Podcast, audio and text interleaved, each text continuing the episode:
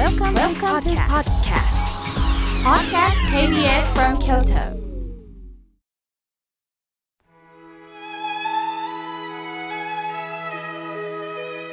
改めまして僧侶の河村明慶です今日の法話のテーマはご縁を生かすについてお話しいたしますさあ大寒に入りました一年で最も寒い時期です体も冷えてきます私はデスクワークをするとき寝るときは必ず湯たんぽで体を温めていますいいですよ。さて、今日は玉の腰の日だそうです。え？玉の腰いや、私には関係ないわ。いや、この年齢では無理やわ。いや、興味あるわという方もおられるでしょう。まあまあ、聞いていただきましたら。1905年のこの日、つまり119年前のことです。京都の祇園の芸妓のお雪がアメリカの大富豪モルガン財閥の創始者の甥ジョージ・モルガンと結婚したことから玉の腰の日になったと言われています。当時お雪には恋人がいたこと前例のない外国人からの見受け話であることなどいろいろ難題があったんですがお雪はあえて当時4万円の条件を出しました。4万円ってこの当時はいくらの価値だったんでしょうね。詳しくは調べられなかったんですが皆さんは想像してください。明治30年頃の物価は今の物価の3800倍。明治のこの頃の1円は今の3800円だったそうです。なんとなく想像できますよね。するとこの高額を受け入れお雪を本妻として迎えたそうです。女性が男性と結婚して裕福になることを玉のしと言います。まあ、大富豪に見初められ芸妓さんから財閥の妻となったお雪は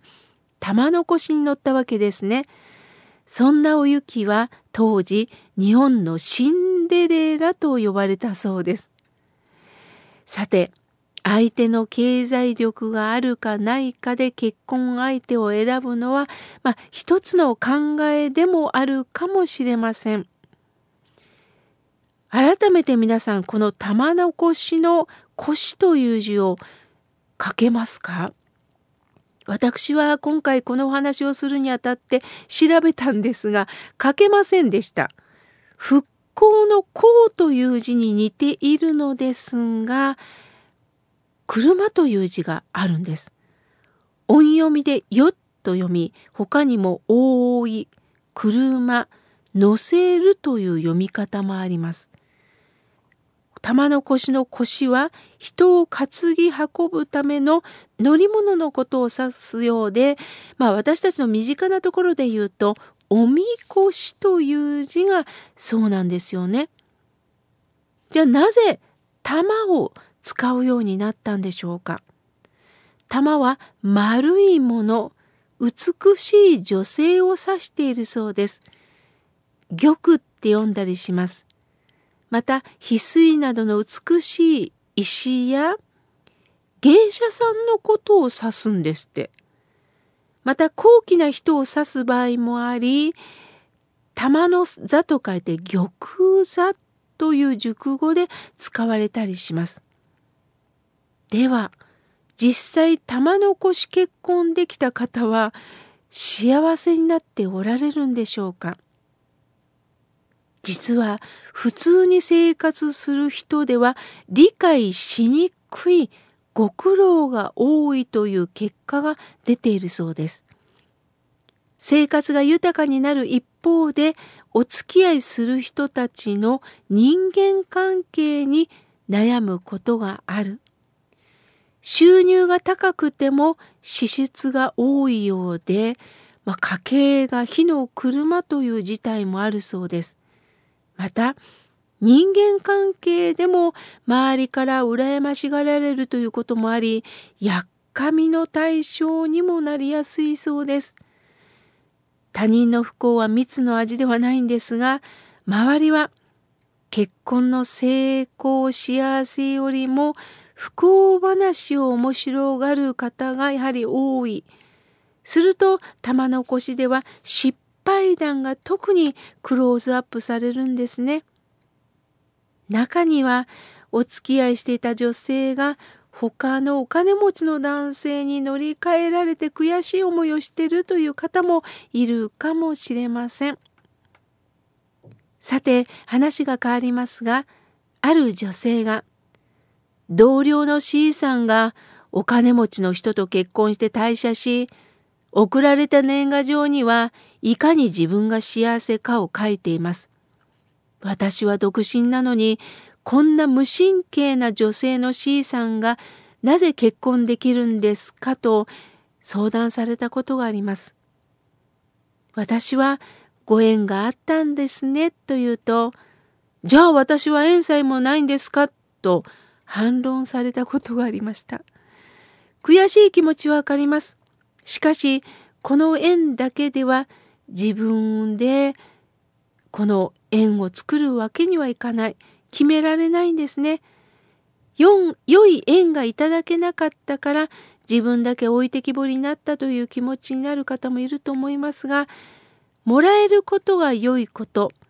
もらえないことは悪いことだと思うから辛くなるんです。さて外国の方からすると日本人の言葉遣いに戸惑いを感じることがあるんですって。結婚の挨拶においても私たちはこの度結婚することになりましたという表現をします。結婚しようと決めましたというならわかる。結婚することにしたんだというならわかるのに、することになりました。なりましたというのは、その意思を表に出していません。それはいろんな方のおかげやご縁に感謝するという考え方で仏教の縁起の教えに由来してるんですね。お釈迦様の説かれた縁起とは因縁正気原因の因にご縁の縁生きると書いて起きると書いて因縁正気の略で物事には原因があり縁が作用して結果が起きるということなんです。すべてのものはお互いに深く関わり合っており、一つの出来事では決められないと教えてくださいます。つまり縁は単独で存在するものではないんです。袖振り合うも多少の縁という言葉があります。着物の袖が軽く触れ合ったぐらいの関係であっても多少の縁多少という漢字はね多いという字に生きると書いて多少です。今こうして私がラジオでお話ができるのも皆さんが聞いてくださっているからそしていろんな方のスタッフのご縁にこうして私は乗っているだけです。そして皆さんとも遠い過去から計り知ることのできないご縁が重なってのことなんですね。私たちには目があります。物事を純粋に見るようになっているんですが煩悩がありますがから、まあ、人を見た目で判断し自分の都合で良い人悪い人を勝手に決めつけるところがあります。いつも会っている人であってもこの人結局こんな人だからと決めつけるところがあるんですよね。また人間はね、慣れっていうのがあります。ですから、全てがこうなって当たり前と思ってしまうんです。選択は機械がやる。ネットで常につながる。こうしたらこうなると、あらかじめ予測ができやすくはなりました。でも全て思い込みなんですよね。思い通りになれることが当たり前ではなくってやはり私たちは予測できない中にさまざまな偶然のご縁をいただいて生きているんです。だから感謝することを忘れてはいけないんですね。今回の能登の地震過去には東日本大震災阪神・淡路大震災熊本の大震災ほかさまざまな災害で学んだのは掴み取ったものは残らないっていうことです。そうではなくって多くの人のつながりの中で私は全てご縁をいただいて生きているんですね。最近私のところに子供がなかなか結婚しないんで紹介してください。過去テラコンがあったけど行けなかったんですと直接来られたりお問い合わせをいただきます。テラコン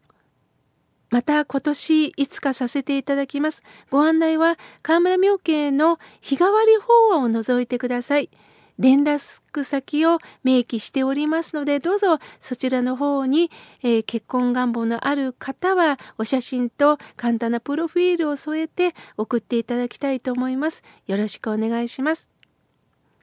どうか皆さん足元を見ながら目の前にあるご縁を大切にしていきましょう。